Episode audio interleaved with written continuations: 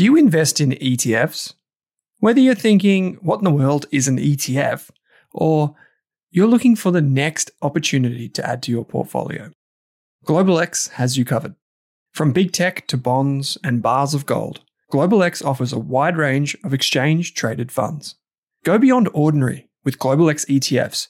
Visit globalxetfs.com.au. That's globalxetfs.com.au. Are you thinking about starting your wealth creating journey, but not sure where to put your hard earned dollars? InvestSmart can help. InvestSmart offers a free quiz that makes it easy to find the right InvestSmart ETF portfolio to help you reach your goals. Just visit investsmart.com.au and hit Get Started. Answer a few simple questions about your goals and how much you want to invest, and you'll get a tailored statement of advice with a portfolio recommendation. You can visit investsmart.com.au for a no obligations free statement of advice. This ad is brought to you by InvestSmart Advice, AFSL 334107. This Australian Investors Podcast episode is brought to you by The Intelligent Investor, Australia's premier investment research membership service.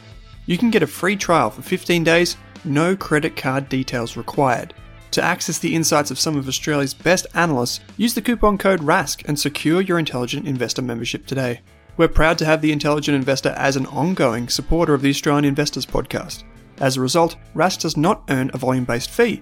Simply head to intelligentinvestor.com.au or use the link in your podcast player to access your free trial. This episode of the Australian Investors Podcast is also proudly supported by SelfWealth, Australia's leading independent broker. Over 120,000 investors trust SelfWealth with over $9 billion in equities. With SelfWealth, you can trade ASX, US, and Hong Kong listed shares for a flat fee. On a $10,000 investment with CommSec, you'd pay $29.95 in fees. Yet with SelfWealth, it's just $9.50. The thing I like about SelfWealth is the full access to fundamental company data and how easy it is to trade US, Hong Kong, and Aussie shares in one place. You can see your Apple shares and ACDC ETF right beside each other. To join SelfWealth now, use the link in your podcast player or head to selfwealth.com.au and use the coupon code RASK during sign up.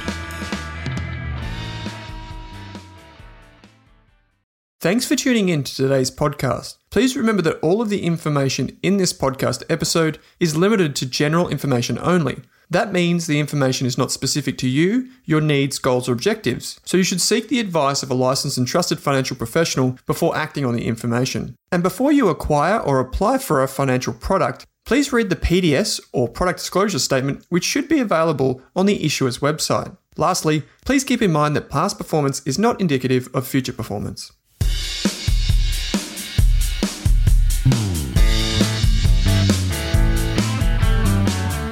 Kanish, thanks for joining me for this episode of the Australian Investors Podcast. No, thank you for having me on. Yeah, it's great to be able to chat uh, ETFs, thematic ETFs in particular, or sector specific ETFs. Um, today, we're talking about the Robo ETF, so ro- robotics and automation, which has this kind of flair with AI, which is really cool.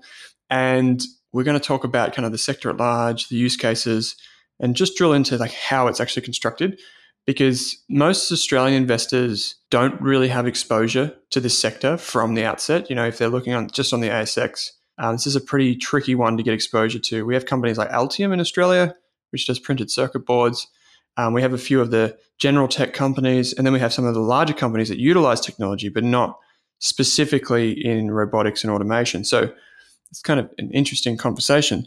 Maybe just to start things off, mate, let's just set the scene. Like, what are we talking about? Like, what's included in robotics and automation and AI? Like, how do those things come together?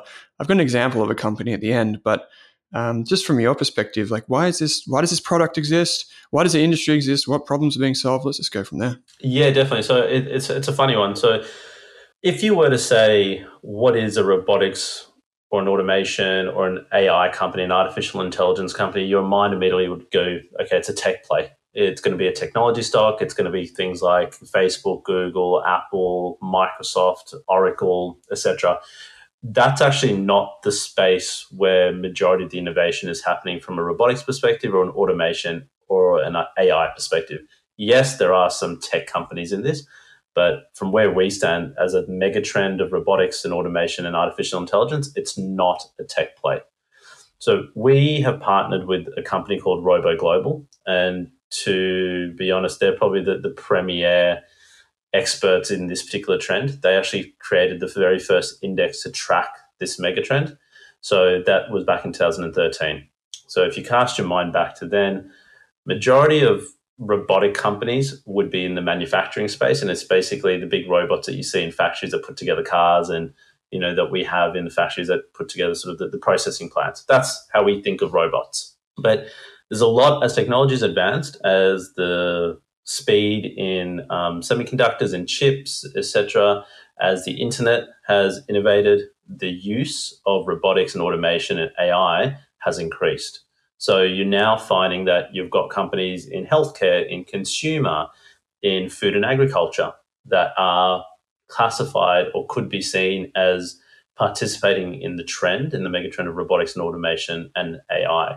But that's where we wanted to partner up with with a company like Robo Global when we launched the Robo ETF here in Australia back in 2017, because we wanted to have a pure play. We didn't want just there to be, there was no classification. So I guess to, to think of this, when a stock is listed, there are companies that classify those stocks based on which sector or which industry they're a part of. There is no industry of robotics, there is no industry of automation, there is no industry of AI, there is no sector. So how do you then work out how to get exposed to the theme? And as you said, there are some names in Australia, very few, but we've got names in this particular in the portfolio, things like Ocado or Yaskawa, uh, which is a manufacturing robotics play, um, or iRobot, they do vacuum cleaners. Um, John Deere, tractor company, very big in the autonomous um, vehicle space and sort of autonomous sensing. So again, you wouldn't assume there to be these companies, but there's a, a, bigger play, and that's why we wanted to partner up with an expert in the field. Mm, it's an interesting industry in overall because, like you said, trying to bring robotics, automation, and AI, AI into one portfolio is, is kind of for a growth investor that might seem like the dream because you effectively have these three things, which are a bit buzzwordy, of course, but you have companies in this sector that are really driving their respective industries forward. So, you know, whether it's healthcare, whether it's just a humble vacuum cleaner. So many people have those vacuum cleaners. I was chatting to my neighbor the other day, and he he just bought a house, and he's like, I'm not going to get another vacuum. I'm just going to get the robotic vacuum and then get a cleaner to come in every now and again, or have the, the little Dyson to run around. And uh, these types of little, I guess, automations uh, appearing everywhere. So not just in the home, not just in the Amazon factories where shelves are moving and packing. You know, everything from companies that create systems like iRobot also, even though it creates vacuums, it also creates systems for defense and for like, you know, those, um, I don't know what you'd call them, but like the bomb kind of like protection robots that go in first and, and try and disarm the bomb, um, make it safe before a human comes in. Like these types of tools are, are really cool too. Just on that, you, you mentioned Amazon and you mentioned the Amazon robotics. So that's a really interesting play because Amazon robotics, yes, they're probably the one of the largest companies that have from a robotics perspective. But we actually don't have Amazon in this portfolio. It's 85 stocks at the moment. No Amazon because they don't generate revenue from their robotics center or that arm. So, you know, when you're wanting to get exposure to the trend, you want to get exposure to people that are generating revenue from it and innovating in it, not just simply buying a company and then using it, if that makes sense. Yeah, no, it does. Because if you want to benefit from, I guess, the overall structural trend, the easiest use case or the easiest way to kind of follow what's actually happening with that you know, thematic is actually to follow the money, right? So yes, you know you get exposure through Amazon, but you might get exposure to many other things um, that come with that, like e-commerce, which you might not want, or you know servers and cloud computing, which has been good in the past, but you might not want going forward. What was interesting is the robo score. So when I was learning about the robo ETF, most ETFs uh, and we're talking off air about this. Most ETFs, you know, have an index methodology, which is effectively this is the sector, this is a classification, and this is the weighting methodology, and we put that together, and that's the portfolio. Whereas this uses a robo score. I think I got that right, like a robo score. So out of 100, it scores the ETF, and it kind of relates back to what you were just saying about companies that actually generate revenue from robotics uh, and automation. So can you explain how that works? Because we see this in a couple of ETFs on the ASX, but not many. And I think this is something we're going to see more of effectively automating a human input. So, like an active management approach, but with the automation element of a traditional ETF. So it's kind of the best of both worlds. Can you explain how this works? Yeah, definitely. So the Robo Global team, if you think about it like this, so they have firstly a, a team of research, um, a director of research. They've got a team of research analysts. Now, this research team is analyzing companies on a daily basis, meeting with companies that they've identified to truly understand where their place sits within the megatrend of robotics, automation, and artificial intelligence.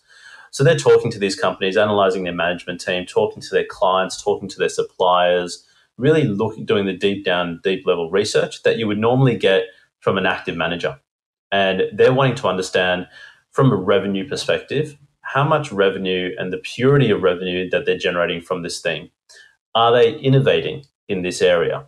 So you may have a company that doesn't generate much revenue, but that's because they're yet to maybe set up a distribution center or they're yet to they're still working on the sort of the innovation or the the products that they're trying to do their research and development. But they're really going deep down in that perspective of analyzing where these companies sit.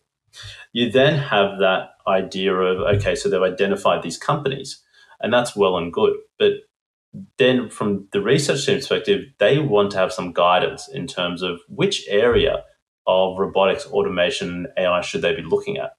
And that's where Robo Global were a bit innovative in this space. And they created what they call the dream team of the megatrend. And these are their strategic advisors. And the strategic advisors are entrepreneurs, academics, industry thought leaders in the space of robotics and automation and artificial intelligence. So it's people like uh, Dr. Daniela Rus. Now, she is the head of the Robotics Center at MIT. It's um, Dr. Henry Christensen. He's the director of UC San Diego in Contextual Robotics Institute. But then you've also got Raffaello D'Andrea, another PhD uh, on their dream team. He was the founder and creator of Amazon, what is now called Amazon Robotics. It was called Kiva System. He sold it to Amazon. So these dream team are advising the Robo Global research team and saying, you should be considering 3D systems as an area to focus on. And so what they do is they help Robo Global create 11 subsectors in which they need to be looking at. So that's things like food and agriculture, 3D printing, healthcare, autonomous systems, manufacturing, and then on the sort of the, the application side or the technology side, so it's like integration, sensing, actuation, um, so there's a company called Koh Young Technologies, and they're one of the leaders in 3D inspection systems on chips. So by they created this autonomous software and this AI software in the background to essentially allow them to pick out defects in chip manufacturing, reducing the chip defects, which means you've created efficiency. So companies like Apple and the, the chips that we have, Koh Young would have been part of that process. But to know that within 3D printing, for example, the advisors will be telling the Robo Global Research team 3D printing, it's an area to look at. But what part of 3D printing? Commercial, retail? And that's where the strategic advisors say focus on commercial. The research team then go out and find companies. And if they need to, they rely on that strategic advisory board to help them open doors with some of these companies. Because again, these are the experts in the field. So you've got this sort of essentially collective, you know, dream team squad, you could call it, on the robotics and automation and AI space. These are creating and analyzing companies on daily, day in, day out basis. So that's your active element. So they've created a universe and they've identified based on their scoring, they've created a score for each of these stocks within their universe of about a thousand companies. Now, as an index, how does it become an index? Well, there are index rules that are applied. So the companies have to be of a certain size, they've got to um, have certain liquidity, um, they've got to be trading in certain markets. They've got to have a certain score. Those rules around the index are applied every quarter. So, yes, during that quarter, there may be some changes on the research team's view, but they don't impact the index, which is why we can create an index around it. You know, as an investor, when the rules are applied, you know what those rules are. The creation of the universe is active, but the creation of the actual portfolio is passive and that's sort of the, the best of both worlds. It's the latest innovation is what in the in the index industry, and it means that we can. It's still a passive index. You know, as, as ETF securities, we simply track the index. We leave it to the experts of Robo Global to do the hard work and pick the portfolio. It's not our job to do that. We simply track that index. But it's not going to be changing on a daily basis. It changes every quarter as it rebounds. And to be honest, you don't see many changes coming in or out because you know there's not sort of big changes that the that the companies that the portfolio research team is seeing. And then the weighting of, of that portfolio is also an equal weighted methodology. So the big thing that Robo Global has said, which with any thematics, and we can speak about thematic exposures, you know, and how to invest in thematics within a portfolio, but you don't want to invest in the biggest company or the smallest company. You don't want to invest in the winner or the loser. It's really hard to find the winner or loser, especially in some of these areas where you don't know enough about it. You want to invest in the theme. The theme will win. So how do I get exposure to the theme? And that's through ETFs such as Robo. It's interesting, yeah. When we're investing, uh, particularly in growth style companies, like here at Rask, we tend to focus on, you know, an equal weighting approach as kind of the default because, uh, like you said, oftentimes, at least with our members, they don't necessarily have hands-on experience with the research that we're doing. So we say, you know, by default, if you can just go to an equal weighting approach, that's probably the superior option because it gives you, you know, equal weighting exposure to everything, and then from there you can understand. Okay, you can get used to the the industry, the sector, whatever, and then at least you have exposure to some of the companies that uh, could be winners. Of course, you're going to get some of those that might be losers, but they tend to fall out over time. So it's a really interesting one, and I, I, think it's it's pretty unique in Australia because if you had, let's say, you had those those analysts looking at robotics companies and the industry overall uh, in an active fund, it would be a lot more expensive than through an ETF, which can kind of automate the back end processes um, and provide that exposure. You said that you know it doesn't really tend to turn over that much. Um, which is probably one criticism of thematic ETFs, right? Like t- high turnover from regular rebalancing or substantial changes to portfolios. And that's one of the reasons why we do quarterly rebalancing on, on this particular fund, just to allow for if there were to be changes. You don't want there to be large rebalances where particular companies may be quite large positions in the portfolio, or if you leave it too long, like if it, if the, if it was annual, the turnover would be a lot higher, and that's why we've sort of taken the approach on the quarterly rebalance and also from an equal weight perspective as well. The, the allocations is 86 companies at the moment within the portfolio. So, you know, the maximum at one point in time that you may have exposure to within the portfolio at the time of the rebalance is going to be less than 2% anyway. During the quarter, yes, that weight may run above a certain point because of the price move, but it's not going to be significant enough where you have big sort of rebalance, um, sort of turnover risk. Mm, yeah, interesting. As I was going through the list of companies on your website that are actually in the fund right now, because you disclose the top 10 and then you've got all the holdings as well. I think it's in like an Excel sheet.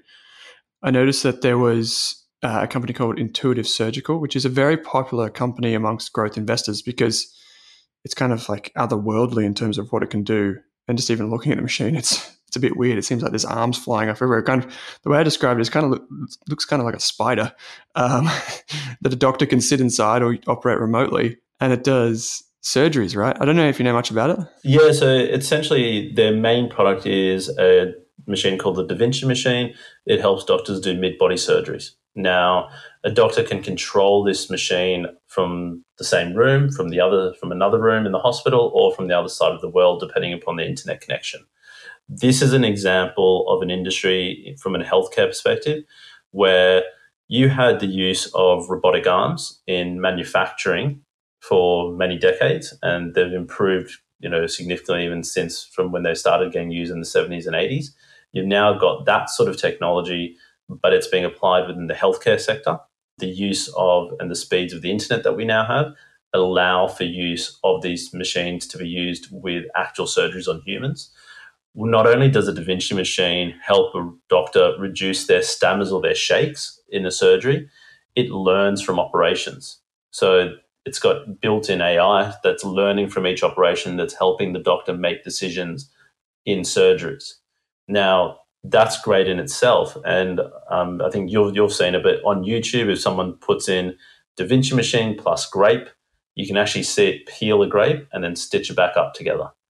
So this is an idea of you know there's there was a big sort of discussion around will machines you know ruin you know human employment and you know are they going to be the death of us in terms of employment are we going to have sort of lines out the door in terms of unemployed that's not the case you know this particular machine still requires a human behind it it just helps achieve a better result for for that patient and that's all you want. The machines aren't cheap either. They're about 2 million US dollars each. And most large hospitals in the developed world anyway have exposure and have these machines in their hospitals. Mm, yeah, I, I was looking at some numbers before, and I think it's available in 67 countries now, the Da Vinci machine. And it, um, I can't remember the exact number of uh, machines that are in the US. I think maybe 4,000 and maybe 2,000 outside the US.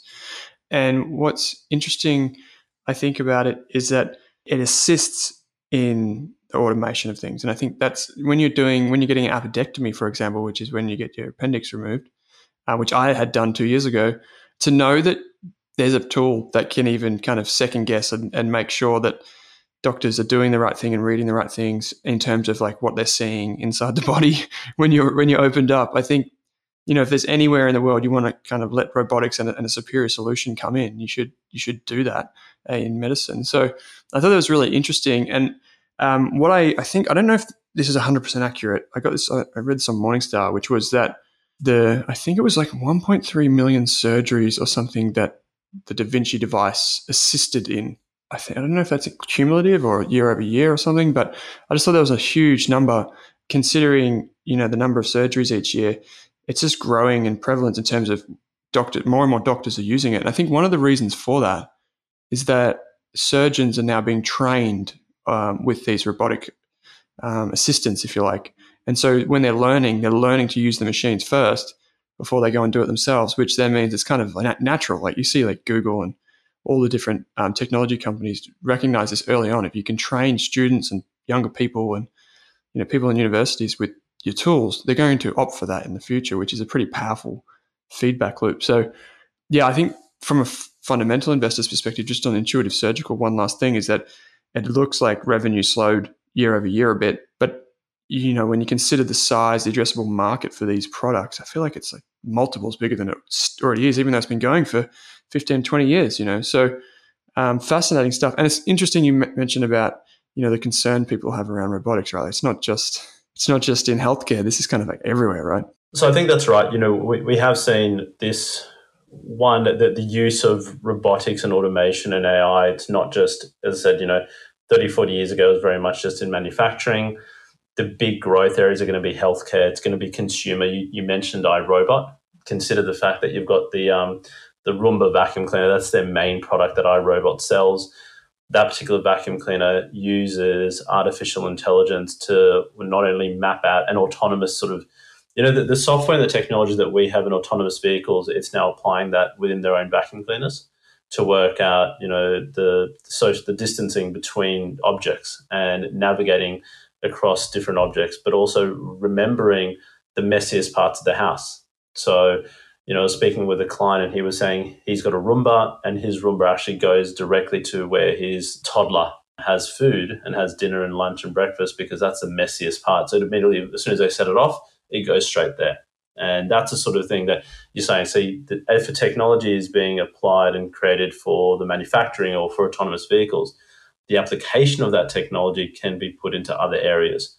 And food and agriculture is another one. If you know, someone were to say to me, John Deere is a robotics and automation company, an AI company, I would have laughed about five years ago. But it is. You know, majority of the tractors that John Deere sells are autonomous um, driving, soft using autonomous driving.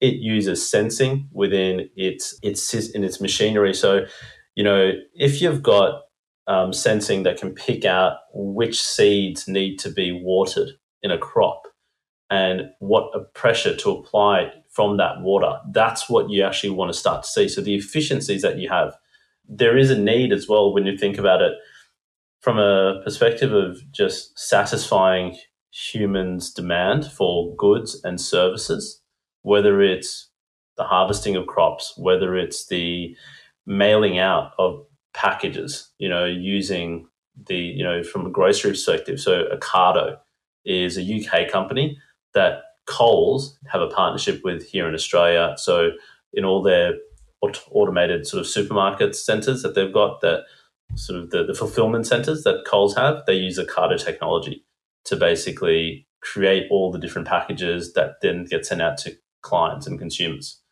you won't be able to satisfy human demand without the use of robotics. and automation and artificial intelligence. So mm. there'll be this idea that you're going to start to see a combination of both the use of robotics, but also mm. alongside humans. You know, these are not the case. I think back in the day, it was a, it was thought that well, the robotics are going to replace the human, or a human can never work alongside a robot because it's going to be dangerous. It's not the case anymore. Mm. Yeah, it's fascinating. Like just hearing all those stories. Like I order my groceries typically online from Coles each week. Um, it's just a huge saver in terms of my time.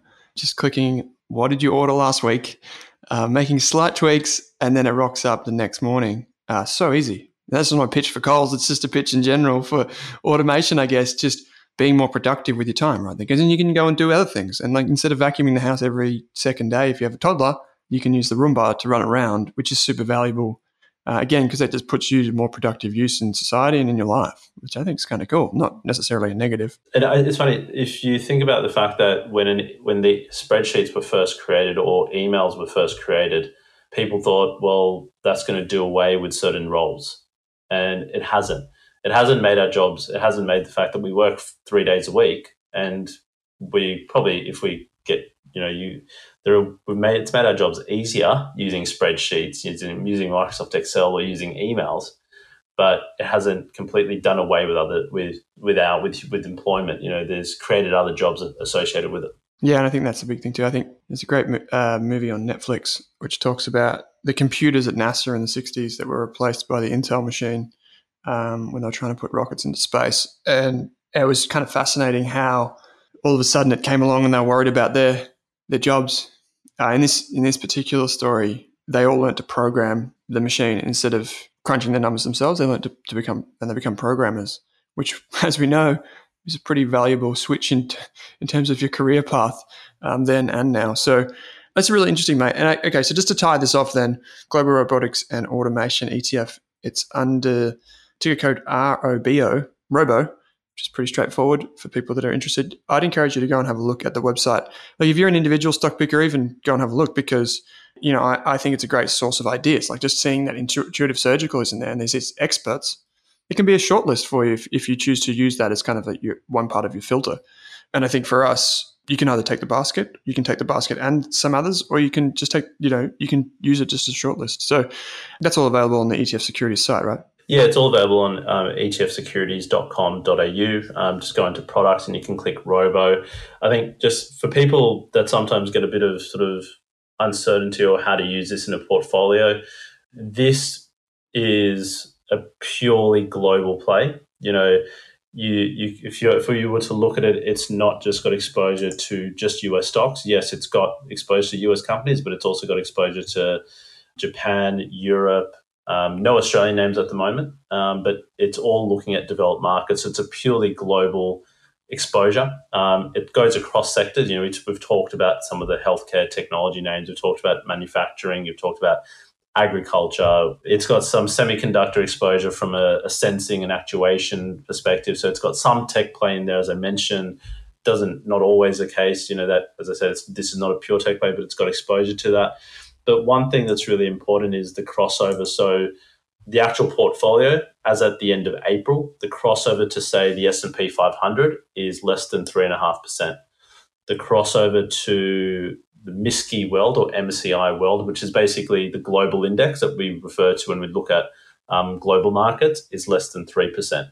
So if you have exposure to a broad index or you have exposure to some active management or even some of the biggest mega cap direct stocks such as Amazon, Facebook, it's very unlikely that they're going to have an overlap with this as well, which is why we generally are seeing it used within portfolios by financial professionals, by clients, because of that limited overlap. It gives them a really pure play theme.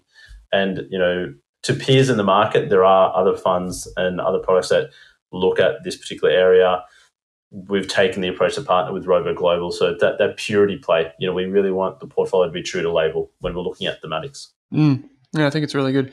I think it's um, yeah, I, I, my my numbers, which at the date of recording I believe are accurate, are forty seven percent exposure to USA, seven percent Germany, nineteen percent to Japan, and um, and the list goes on from there, which is which is great because a lot of people, um, regardless of whether you're an active or purely passive or half and half type person, don't have exposure to Japan directly um, or parts of Europe, you know, specifically. So, yeah, it's a really interesting one, mate. Um, I'm glad that we did this kind of deep dive into robotics and in, into the ETF in general. So, and, and, and also importantly you touched on it using it as a TAA, like tactical asset allocation, potentially, you know, as a difference, a point of difference in your portfolio, or you know, even as that kind of core exposure to the long term trend that we're seeing in this market. 220 over 220 million dollars invested in the the fund so far, which is no small feat. So obviously, advisors are kind of getting behind it, which is kind of cool.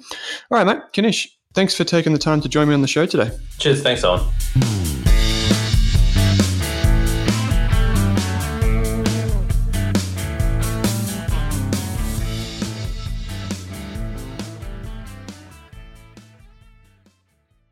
For more than a decade, I've been hunting for the best investors and their methods, strategies, and tools for investing.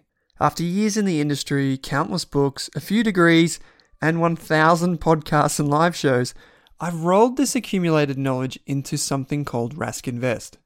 If you've ever heard me talk about a core and a satellite, active and passive, true long term compounding, or you simply want to know exactly how I would invest, now is your chance. Rask Invest is our new investment service, designed for all types of investors who want professional management of their core portfolio at a low cost from a team they trust. Rask Invest helps you automate your wealth creation and passive income. Simply click the link that says Invest with Owen in your podcast player to join one of our live platform walkthroughs or book a call with us. You can also view the Rask Invest PDS and TMD and get invested with me.